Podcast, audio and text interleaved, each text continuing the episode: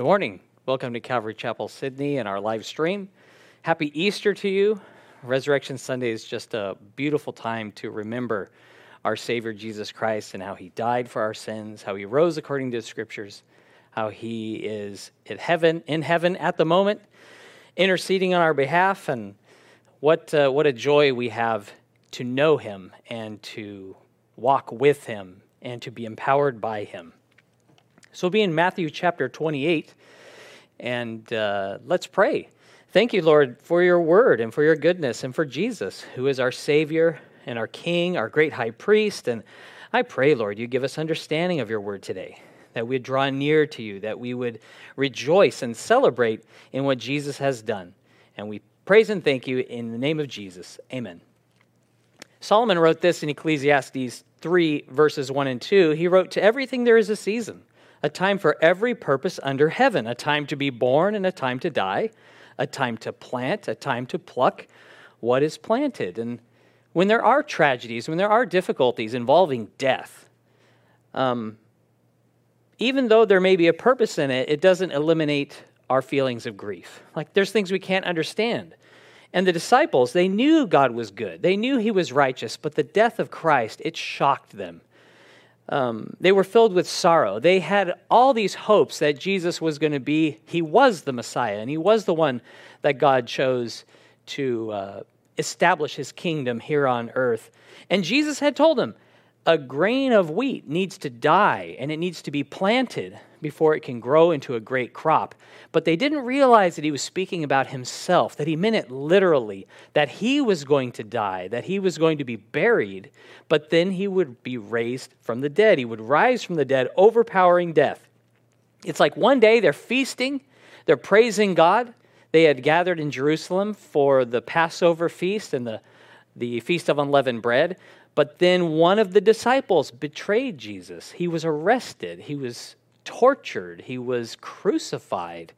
And they were filled with fear and confusion and regrets, and, and all their hopes and dreams were dashed in a moment. And they just didn't know what to do. But praise God, he is as good as his word. The one who said, Let there be light, he rose from the dead. And on that Easter morning 2,000 years ago, he proved his power over sin, over death, and that he is able to give us the eternal life he promised through grace by grace through faith. So it's a day of celebration, a day for rejoicing, a day to remember and proclaim the goodness of our God and his power over death, the thing that we fear. And he didn't just rise from the dead like bedraggled and wounded and like he lost a step. No, he rose glorified. He was uh, incorruptible forever. So this is great hope for us. It's not like, well, good on him that he received that. No, this is a gift he's giving to all who trust in him. So let's follow him. Let's learn of him. So in Matthew 28, verse 1, it says, Now after the Sabbath, as the first day of the week began to dawn, Mary Magdalene and the other Mary came to see the tomb. And behold, there was a great earthquake. For an angel of the Lord descended from heaven and came and rolled back the stone from the door and sat on it. His countenance was like lightning, and his clothes as white as snow. And the guards shook for fear of him and became like dead men. After the Jewish Sabbath, which goes from Friday evening to uh, Saturday evening, sundown Saturday, at uh, the early day of Sunday, so at dawn, two women, both named Mary, and neither one of them was uh, Mary, his mother. It was Mary Magdalene and Mary, the mother of Joseph, as we read in Mark 15 47, that they had observed where Jesus was laid, and they came back to see the tomb. And on the way, they wondered what they were going to do, how they were going to open it, how they were going to actually be able to see the body of Christ. Um, but after Jesus died, the Pharisees, the ones who delivered Jesus to be executed, they came to Pilate and they said, Look, Pilate, Jesus, this deceiver, he claimed he would rise from the dead on the third day. And we don't want the disciples showing up and stealing the body so and, claiming that he's alive because the deception would be greater than the first. And uh, so Pilate agreed to satisfy their desires, and he set a guard, a, a Roman soldiers, to, who sealed the tomb. It was closed, and it was like a tamper-proof seal that if it was disturbed, you would know. And it was with grave uh, punishment should you touch that seal, because it was placed there on the authority of the Roman Empire. Now, before the women arrived, Matthew tells us there was this earthquake. And this angel descended from heaven. He broke the seal, he rolled the stone away, and he just sits on it. It's quite a scene. It shows the power and authority of God is far greater than that of man. And in the morning darkness, it said his face shone. His clothes were as white as snow. Now, these soldiers, they were trained to deal in warfare and with uh, mobs and uprisings, but not this glorious messenger of God. Have you ever seen a welder working um, where there's that bright light? They have a special mask that's able to shield their eyes and wear protective gloves because of the sparks that are flying and the slag that's falling. And it really hurts your eyes to look at it. You need to avert your eyes. And, uh, and it's like his face was like lightning. It was just this bright white light that you just couldn't stand to look at. And it's one thing when you've taken a torchlight and or around firelight and you've made your face look a bit surreal and creepy, but it's like his face was the source of the light. And it, it just freaked these guys out. And they fell down. It said they shook for fear and fainted. They weren't playing dead. They didn't have enough sense to play dead because they became as dead men. They were insensible. They were unconscious without strength. Verse 5 But the angel answered and said to the women, Do not be afraid, for I know that you seek Jesus who was crucified. He is not here, for he is risen, as he said. Come, see the place where the Lord lay. And go quickly and tell his disciples that he is risen from the dead, and indeed he is going before you into Galilee. There you will see him. Behold, I have told you. So they went out quickly from the tomb with fear and great joy and ran to bring his disciples word. The angel, he didn't utter a word to the soldiers. It said he just looked at them. But he spoke comforting words to the women. On the way, they were talking about how are we going to move this stone? It's huge. But the answer came most unexpectedly by this angel of the Lord moving it for them, sitting on top of it. And he says, Don't be afraid. I know that you're coming to see Jesus who was crucified. He's not here, for he is risen as he has said. And he invited them to come in and see the place where Jesus had laid. Notice the scripture never says Jesus needed the angel to move the stone so that he could leave, like he's twiddling his thumbs and waiting in there for that angel to come so he can be released. No, the stone was not rolled away to, to release Jesus, but to reveal to everyone else that the tomb was empty. There are the grave clothes, there's the head covering that's folded and lying by itself he was resurrected, which is different, different than being resuscitated. See, he was not raised in the same form that he laid. He, he had been laid in that tomb, wrapped in those cloths, wounded and battered, his skin broken, swollen, and uh, he hardly resembled himself. Parts of his beard had been ripped out. He, he was a mess. They had cleaned him up, but he was a husk of his former self. But he rose not like that, not needing to tend to his wounds and scabbed or, or weak or needing to recover. There were marks that remained as a testimony to his sacrifice on his hands, on his feet, and in his side. And he bore those marks.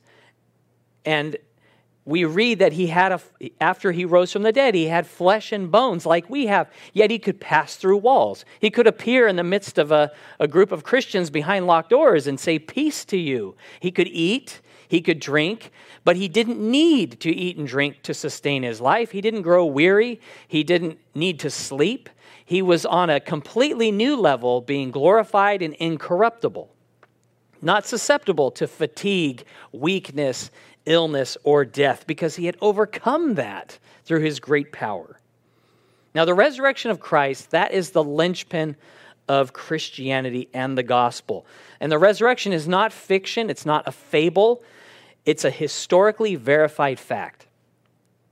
The significance of the death, burial, and resurrection of Jesus is awesome because it proves that Jesus successfully conquered death, and it's sin that brings death. And Jesus had promised forgiveness to those who repent and who trust in him. It proves that Jesus can forgive sins through his atoning blood that was shed on Calvary, and that we can be washed clean of our guilt and all of our shame, and we can be born again. It's not just wishful thinking, it's a reality. David Guzik, he wrote this in the Enduring Word commentary The cross was the payment, the resurrection the receipt, proving that the payment was fully accepted. And I really like this analogy. When I buy something at the shops, I ask for a printed receipt so I have a proof of purchase for my records. But of course, if you're buying something important that uh, might have a warranty, it would allow you to claim that warranty. If it's a faulty product, you could return it, and because you have your receipt, you could return it to that store and get a replacement or get your money back. Businesses do not provide a proof of purchase unless you've paid in full. Christ's resurrection, it shows us that payment for sin went through. Have you ever used the tap and go and you tap and it says like pending authorized? There's that little pause where you're wondering, did it go through? Do I have the funds in my account? I'm not really sure that, like, I may need to use another card because this one's getting towards the end. I need to reload it. Well, there's that pause between the tapping and going, and there was a pause between Christ paying the price through the, his death on Calvary and God saying, Yes, payment received in full. It's good. It's finished. You can be forgiven. You can have new life. You can be born again through the gospel. That is final. The transaction is done. The law of Moses it required the shedding of blood for a clean of a clean sacrifice to atone for sin that's to make a payment for. So god sent his son the lamb of god without blemish to lay down his life as a sacrifice for us so that if we repent we can be forgiven of our sin. And when we trust in him we can be born again and be adopted into the family of god.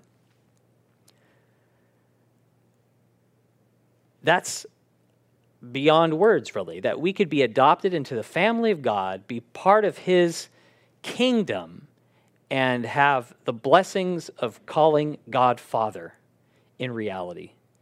The angel told the women to go quickly to tell the disciples that Jesus would go before them into Galilee, as he had said.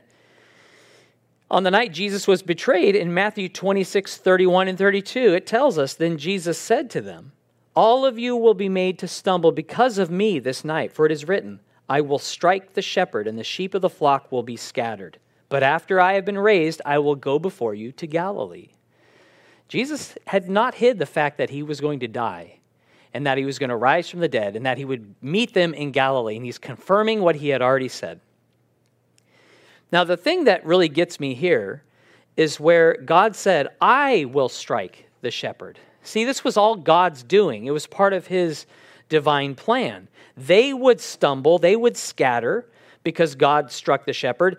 It was Satan entering Judas. The Pharisees were mad of envy. Uh, Pilate, he feared the people. The disciples, they fled and cowered um, behind locked doors.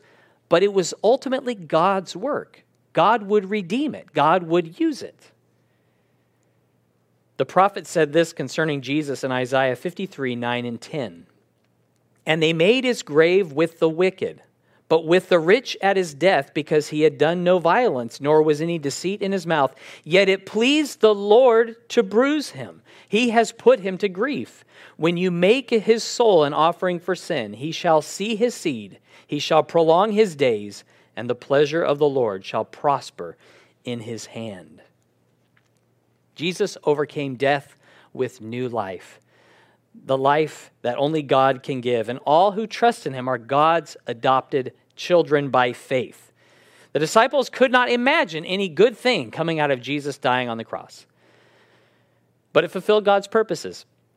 These women, it says they left the tomb early with fear, so quickly. They ran from the tomb um, with fear and great joy to tell this good news to the grieving disciples of Jesus. Now imagine if you had such good news to share. Wait, we don't need to imagine, do we? Because we, we have this message that Jesus is alive and there's hope for us, that we don't have to be under condemnation for our sin. We don't have to spend eternity in hell, but we can know God today. We can receive his peace, his forgiveness, and walk with him and know God. Know the God who loves us, know the God who's given everything for us.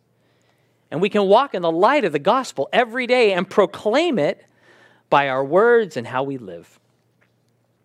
Matthew 28, verse 9. And as they went to tell his disciples, behold, Jesus met them, saying, Rejoice. So they came and held him by the feet and worshiped him. Then Jesus said to them, Do not be afraid. Go and tell my brethren to go to Galilee, and there they will see me.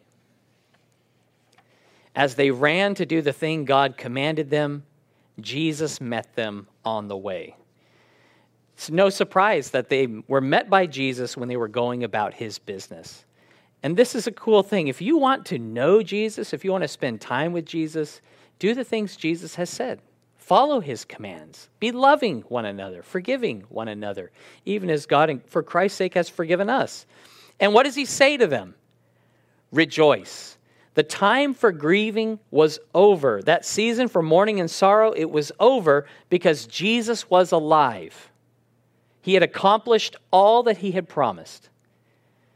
And he said, Celebrate with me. It's, it's kind of like, you know, that, that payment has been made. I think about when you pay off that car or if you've had the opportunity to actually pay off a mortgage. I haven't had that one yet, but uh, or you graduate and it's like this long job is now over. That big price has finally been paid. There was a sen- there's a sense of satisfaction, but imagine this is God who has Jesus' whole life was pointing to this hour on Calvary.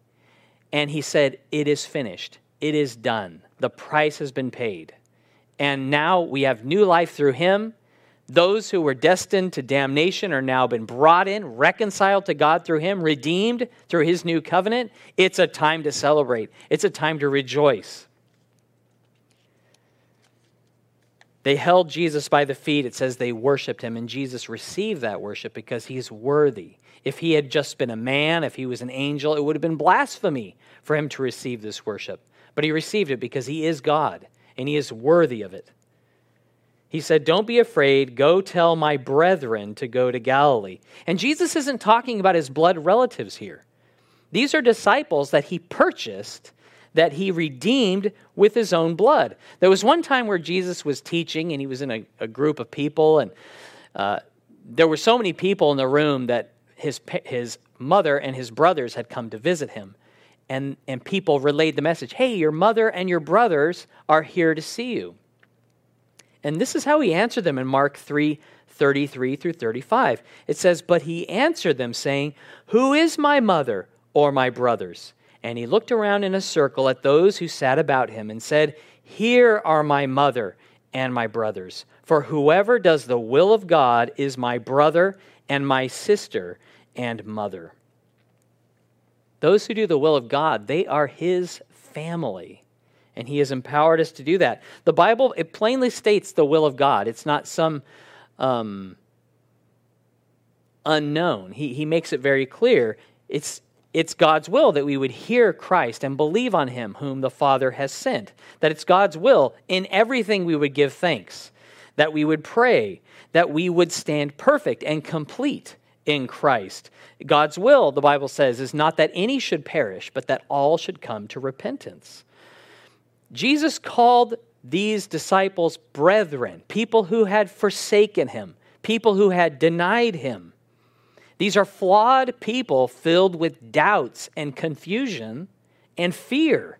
And I think people have disowned, like parents have disowned their children for less, and children have written off their parents for less. But Jesus says, Go tell my brethren, I want to talk with them. I want to um, express my love for them. And he chose these sinners to be his saints those to, to fellowship with him and commune with him. And he opens his arms wide in love and forgiveness to all.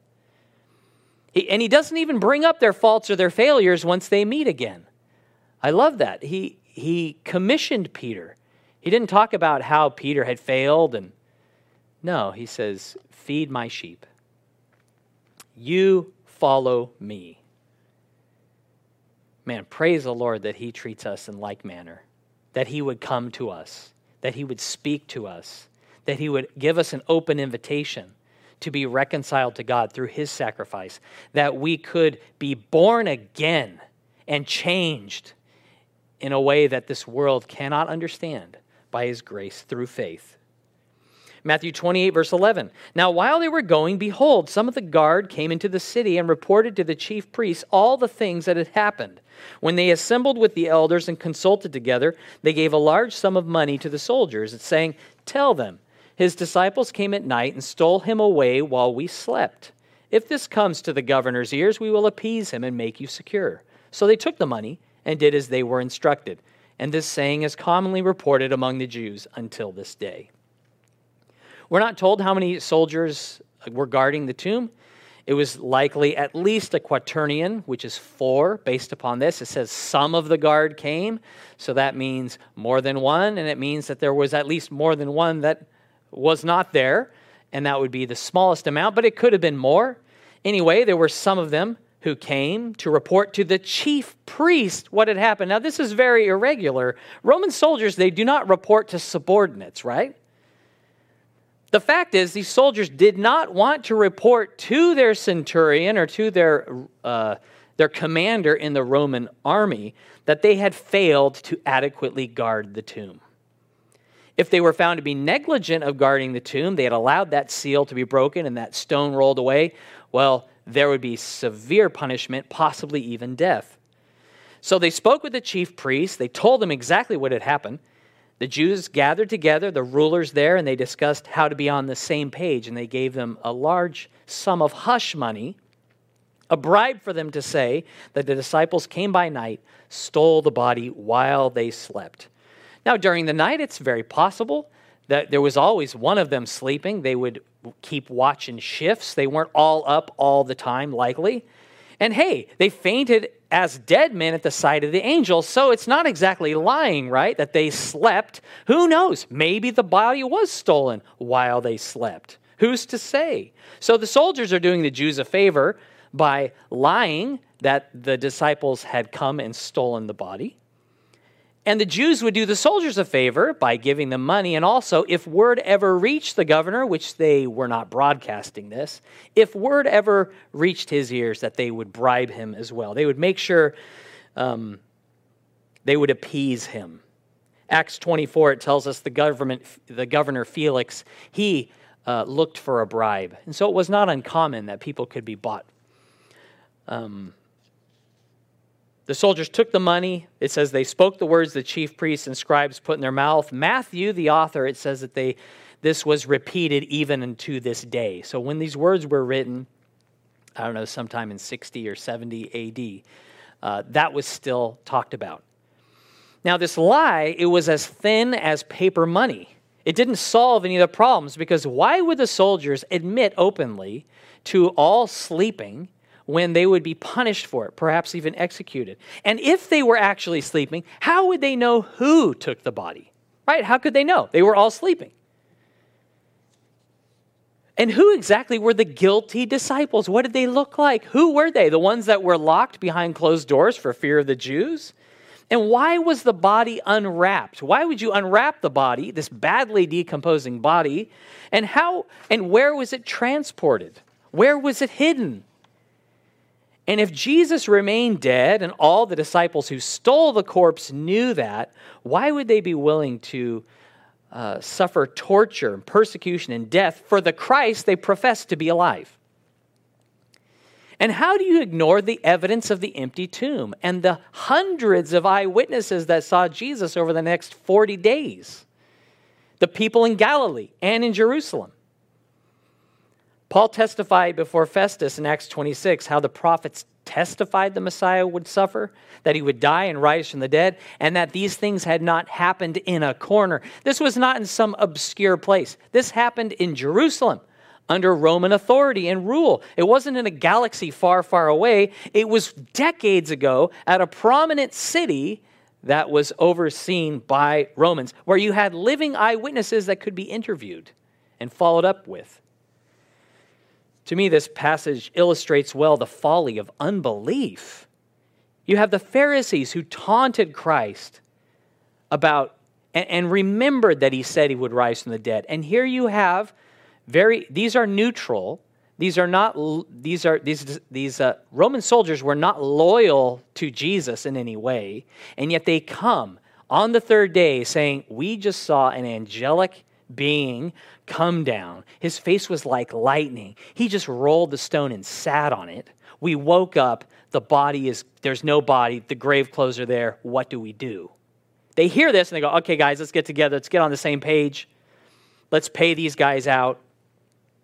They don't accuse them of negligence or wrongdoing because they would have gone to their superiors and told them, right? They would have ratted them out happily if they believed that they had actually lied or they had been negligent.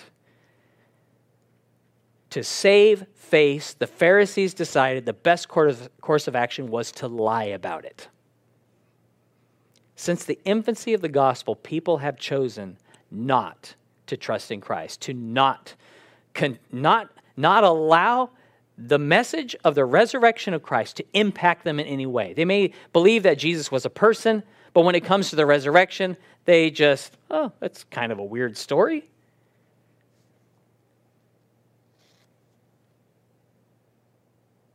The Pharisees preferred speaking lies over repentance of their unbelief and placing their faith in Christ and following Him, who is the way, the truth, and the life. What is all the comfort? What, what's the comfort of all the money in the world when you're living a lie? When you know the truth? How about you? In light of the evidence, will you believe? Will you profess that Jesus is the Christ, the Son of the living God, who died on the cross, who rose from the dead, and He's alive? and we can know God through him. Romans 10, 8, and 9, it says, But what does it say? The word is near you, in your mouth and in your heart. That is, the word of faith which we preach, that if you confess with your mouth the Lord Jesus and believe in your heart that God has raised him from the dead, you will be saved. The soldiers, they saved their skins. The Pharisees, they saved face. But all souls who trust in the Lord Jesus Christ will be saved, saved from wrath saved from hell, and saved for fellowship with God and for eternal life in heaven with Him forever. Amen. Matthew 28 16. Then the eleven disciples went away into Galilee, to the mountain which Jesus had appointed for them. When they saw him, they worshipped him, but some doubted. And Jesus came and spoke to them, saying, All authority has been given to me in heaven and on earth. Go therefore and make disciples of all the nations, baptizing them in the name of the Father, and of the Son, and the Holy Spirit, teaching them to observe all things that I have commanded you. And lo, I am with you always, even to the end of the age. Amen.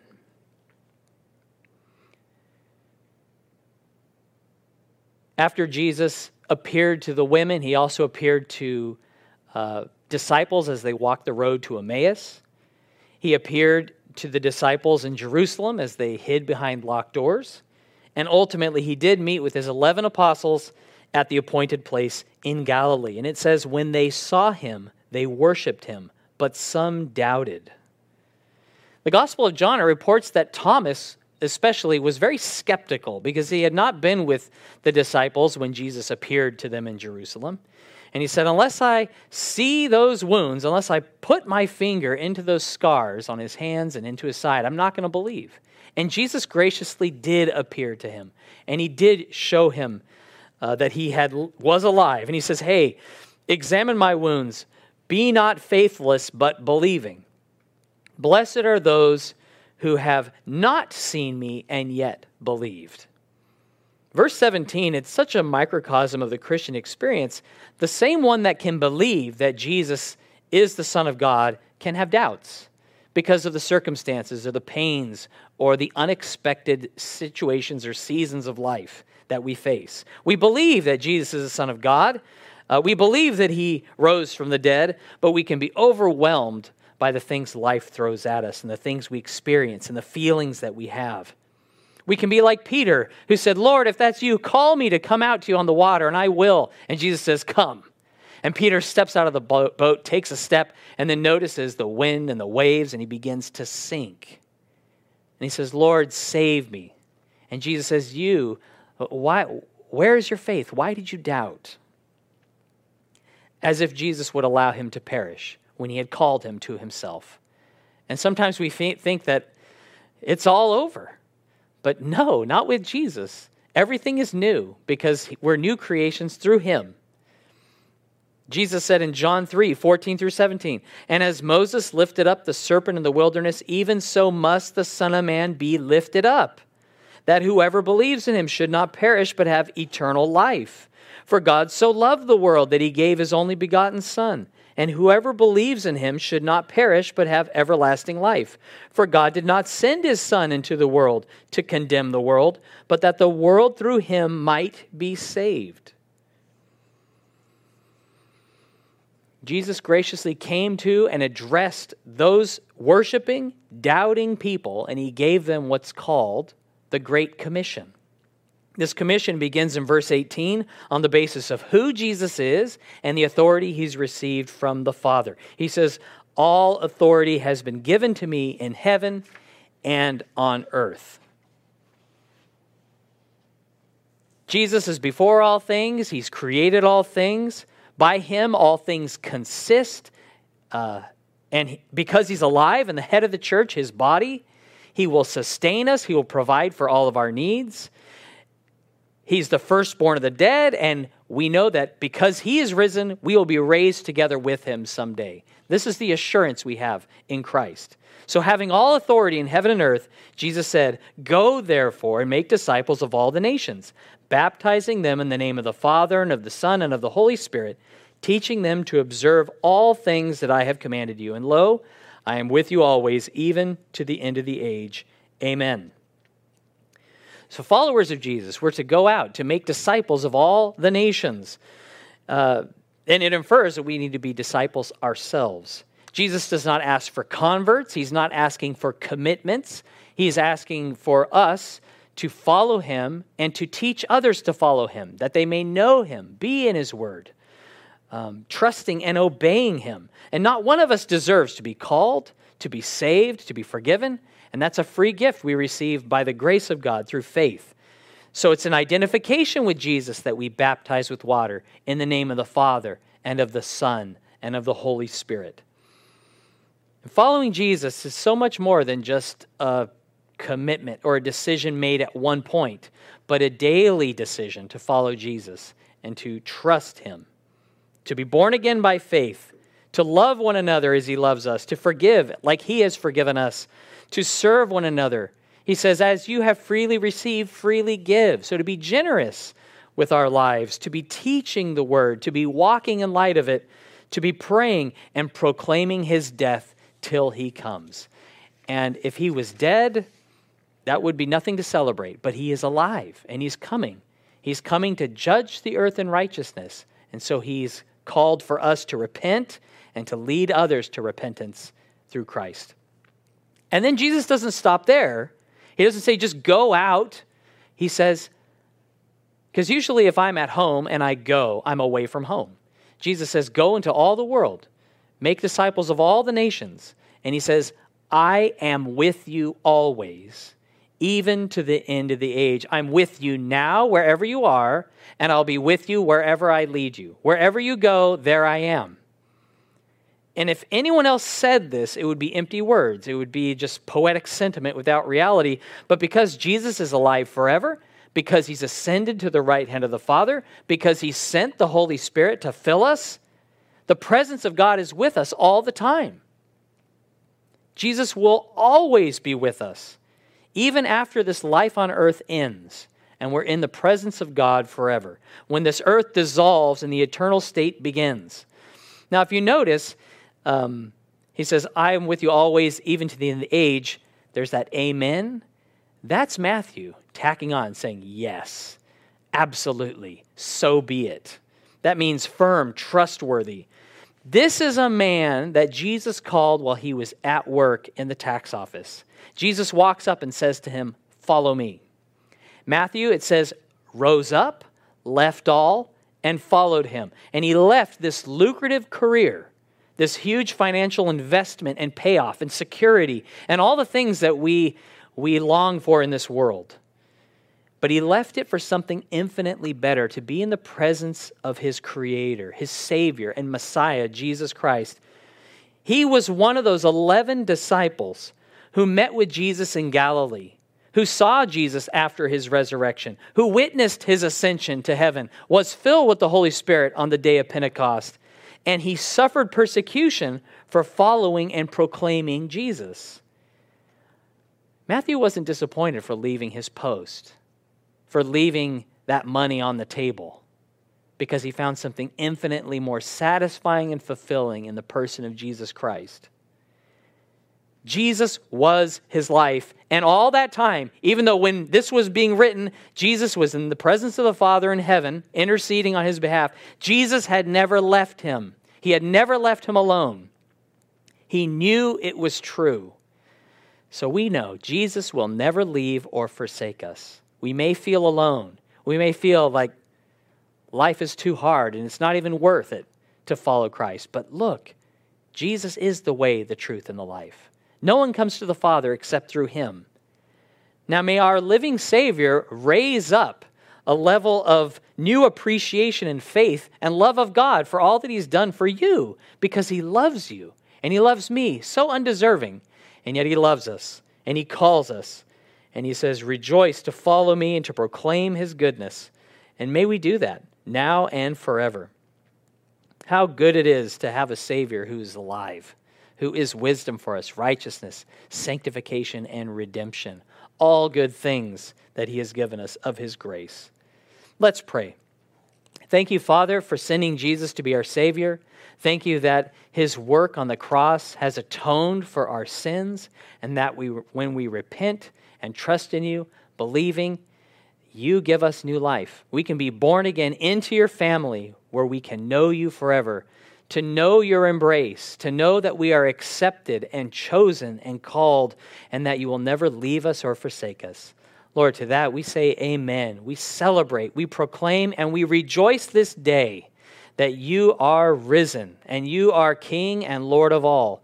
And Lord, may we never um, live a lie. May we never live in hypocrisy, that we know the truth and we're not living in light of it, but that we would follow you, we would trust you, and we would proclaim you, making disciples of all nations, being disciples ourselves, and then teaching others to obey you and to follow you. Lord, may you be honored and glorified in your church now and forever. Amen.